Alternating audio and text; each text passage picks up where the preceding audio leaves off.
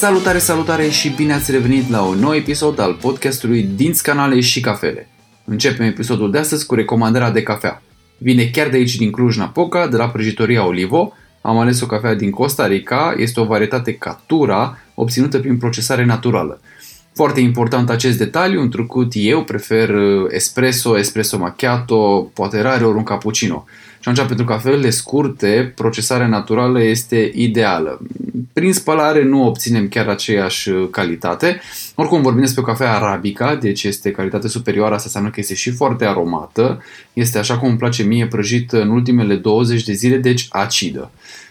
Dacă aveți ocazia să ne vizitați aici în Cluj, pe Bulevardul Eroilor găsiți pe colegii de la Olivo. Dacă nu aveți plăcerea de a trece prin Cluj-Napoca, nicio problemă. Puteți să intrați pe internet, pe Facebook, căutați pe colegii de la Olivo și vă comandați o cafea grozavă, astfel încât să aveți în fiecare dimineață câteva minute de plăcere supremă. Haideți să vă mai spun o chestie interesantă. Colegii de la Olivo nu livrează doar cafea proaspăt prăjită boabe, ci o pot măcina pentru voi.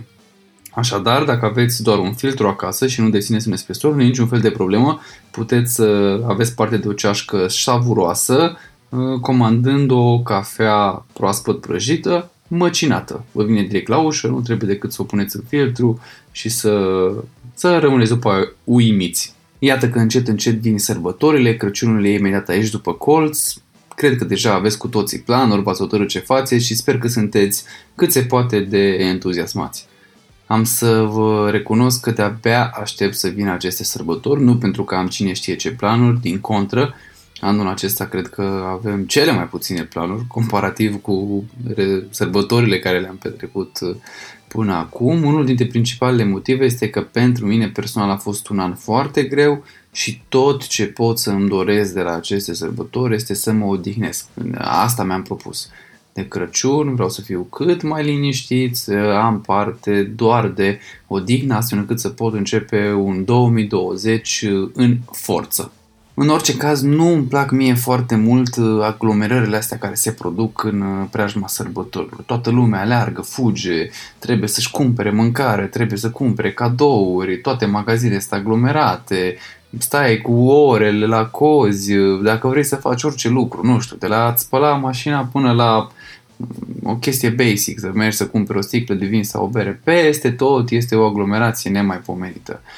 E o chestie care personal pe mine, nu știu cum să vă zic, dar, dar mă agită așa, mă creează o stare oarecum de disconfort. Cu toate că sunt întotdeauna în elementul meu în, în apropierea Crăciunului. Asta poate și pentru faptul că sunt născut pe 25 decembrie deci iată că avem motive duble de sărbătoare întotdeauna în familie. Dacă mai punem aici și faptul că soția mea născută în 20 decembrie, cred că vă dați seama de ce suntem cât se poate de uh, fericiți și bine dispuși uh, pe parcursul sărbătorilor de iarnă. Oricum, în preajma sărbătorilor apar de fiecare dată aceleași teme. Dacă ascultați știrile, dacă citiți presa, dacă ascultați podcastul, o să vedeți că discutăm despre aceleași lucruri la infinit și unul dintre cele mai hot topicuri, dacă îmi permiteți să spun așa, este faptul că românii cheltuie foarte mult pe mâncare, dar nu numai, acum avem chiar și un studiu european care ne-a demonstrat că suntem printre europenii care aruncă la gunoi cea mai multă mâncare.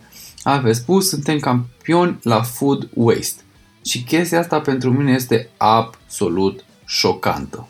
De ce este absolut șocantă? Pentru că totodată România ocupă un loc fruntaș în ceea ce privește numărul de persoane care merg noaptea la somn în fometate. Deci, suntem printre primele țări în ceea ce privește mâncarea neconsumată și aruncată la gunoi și totodată suntem printre primele țări în ceea ce privește oamenii care merg înfometați la somn. Deci, paradoxul ăsta numai în România putea exista. Mă jur că suntem țara limitelor sau țara exceselor. Nu suntem capabili să fim cumpătați, iar eu nu înțeleg cum lucrul ăsta poate exista în ceea ce privește uh, achiziția alimentelor. Deci, o chestie care o faci cotidian. Știi cum, știți cum să zice, nu? Lucru care e valabil și în profesia noastră de, de medici dentiști. Faci un lucru de mai multe ori și pe măsură ce îl repeți, devii tot mai bun. Repetiția mama învățăturii, nu? Păi bine, dacă mergi la cumpărături în fiecare săptămână și cumperi în fiecare săptămână mâncare, cum de nu poți să îți dai seama care este cantitatea de mâncare pe care trebuie să o cumperi spre a o putea consuma și nu spre a o putea arunca la final. E absolut, nu știu, ceva care îmi depășește capacitățile de înțelegere. Cu siguranță e legată treaba asta și de faptul că ne place să exagerăm. Deci nouă ne place să exagerăm cu absolut orice. Cred că unul dintre cele mai recente exemple în acest sens și care este deja cunoscut, cred că de voi toți, este asta cu testele PISA. Sunteți la curent, nu? Faptul că am făcut o mare dramă mare, că ce scor mic are România în momentul de față la testele PISA. După care, desigur, a ieșit și doamna ministru al educației, a făcut și declarația nefericită, cum că testele PISA nu sunt așa de importante din punct de vedere al dânsei, întrucât ele nu evidențiază modul în care elevii învață, ci evidențiază modul în care se descurcă în viață. Sigur că da, facem școală pentru a învăța, nu pentru a ne descurca în viață. Excelent, excelent uh, mentalitate. Bun, dar revenim un pic la subiect. De ce s-a făcut atâta dramă cu teste acestea PISA?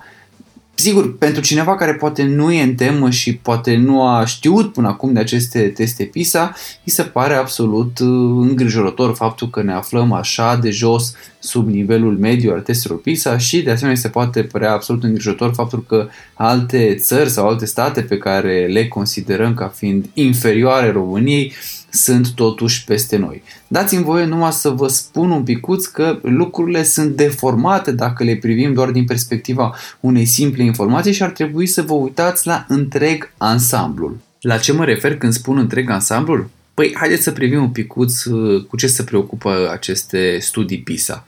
PISA este un acronim pentru Program for International Student Assessment și evaluează trei elemente. Evaluează competențele de reading, de mathematics și de science. Noi anul acesta suntem foarte dezamăgi, dezamăgiți de rezultatele deplorabile pe care le-au obținut studenții români. Și anume faptul că la reading am obținut un 428, la mathematics un 430 și la science un 426. Dar eu sincer nu înțeleg de unde survine această nemulțumire nemaipomenită în contextul în care de când au început să facă aceste teste PISA în România, și anume din 2006, noi am avut următoarele scoruri. Haideți să vă spun. La reading. 2006 396, 2009 424, 2012 438, 2015 434. Deci, de unde vine nemulțumirea? Haideți să vedem. Mathematics. 2006 415, 2009 427, 2012 445, 2015 444, 2018 430. Mergem și la Science.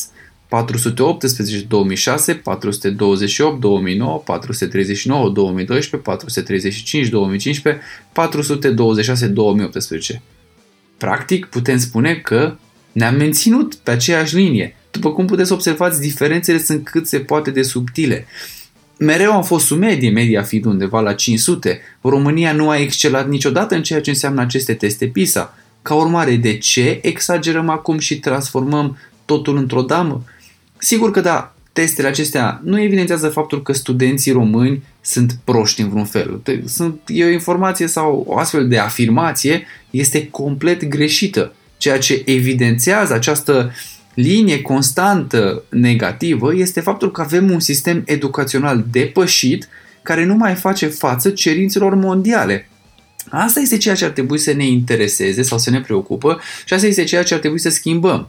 În schimb, nu, dacă ne uităm acum în uh, mass media, găsim doar titluri cum că studenții români învață din ce în ce mai puțin. Studenții români nu mai sunt capabili să facă față cerințelor. Studenții români și așa mai departe. Nu, din contră. Studenții români în continuare au rămas la fel. Cu toții știm că în România, în general, nivelul mm, în școlile bune este unul destul de crescut. Sigur, avem o mare diferență socială în ceea ce înseamnă mediul rural și mediul urban, dar asta nu este doar în educație, ci este în multe, multe alte domenii. Dar ceea ce uh, aceste teste PISA evidențiază și ceea ce ar trebui să fie îngrijorător pentru toată lumea este faptul că din 2006 până în 2018 nu am reușit să aducem niciun fel de îmbunătățire considerabilă sistemului educațional.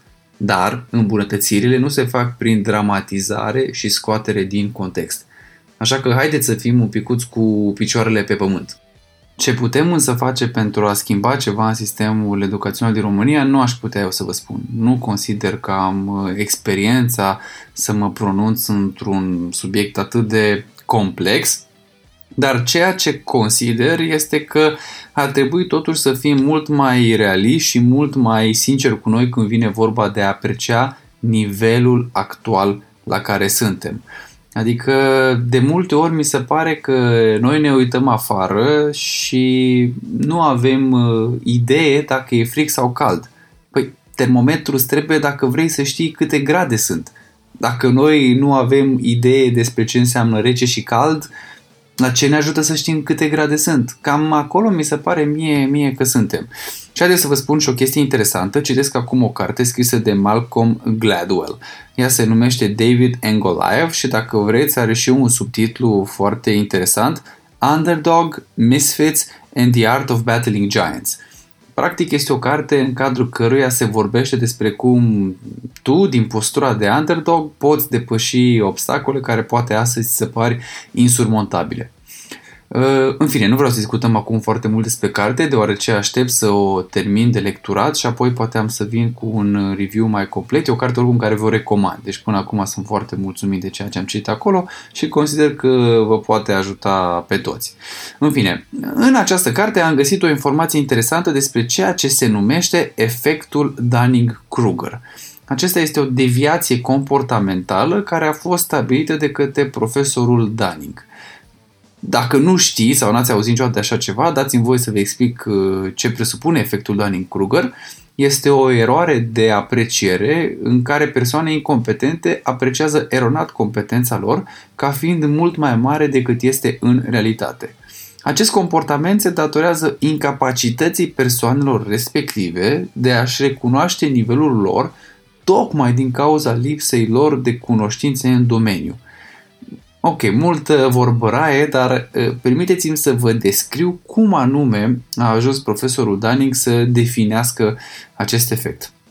În 1995, un individ din Pittsburgh a hotărât să spargă două bănci și a făcut lucrul ăsta în plină zi fără să încerce să-și mascheze un fel identitatea. Știți cum vedeți în filmele americane, că mereu își pun o mască, mereu au ceva costumați așa mai departe. Nici poveste. Individul ăsta a intrat, așa cum ați intrat oricare dintre voi, în plină zi, în bancă și a jefuit băncile. Evident că camerele de supraveghere l-au filmat, polițiștii au obținut uh, supravegherea video și l-au identificat în baza probelor video. În aceea zi l-au și prins, adică individul a jefuit băncile, nu știu, la un 12-1, să zicem, și la ora 5 deja era în custodia poliției. Polițiștii l-au dus la secție, numai că atunci când l-au prins, omul era plin pe față cu suc de lămâie. Când l-au prins, s-au gândit că poate au de-a face cu un nebun și atunci au trebuit mai întâi să aprecieze nivelul uh, de, să zic așa, sănătate mentală pentru a putea avansa cu investigația și cu uh, interviu, încercarea de obține unei mărturii și așa mai departe.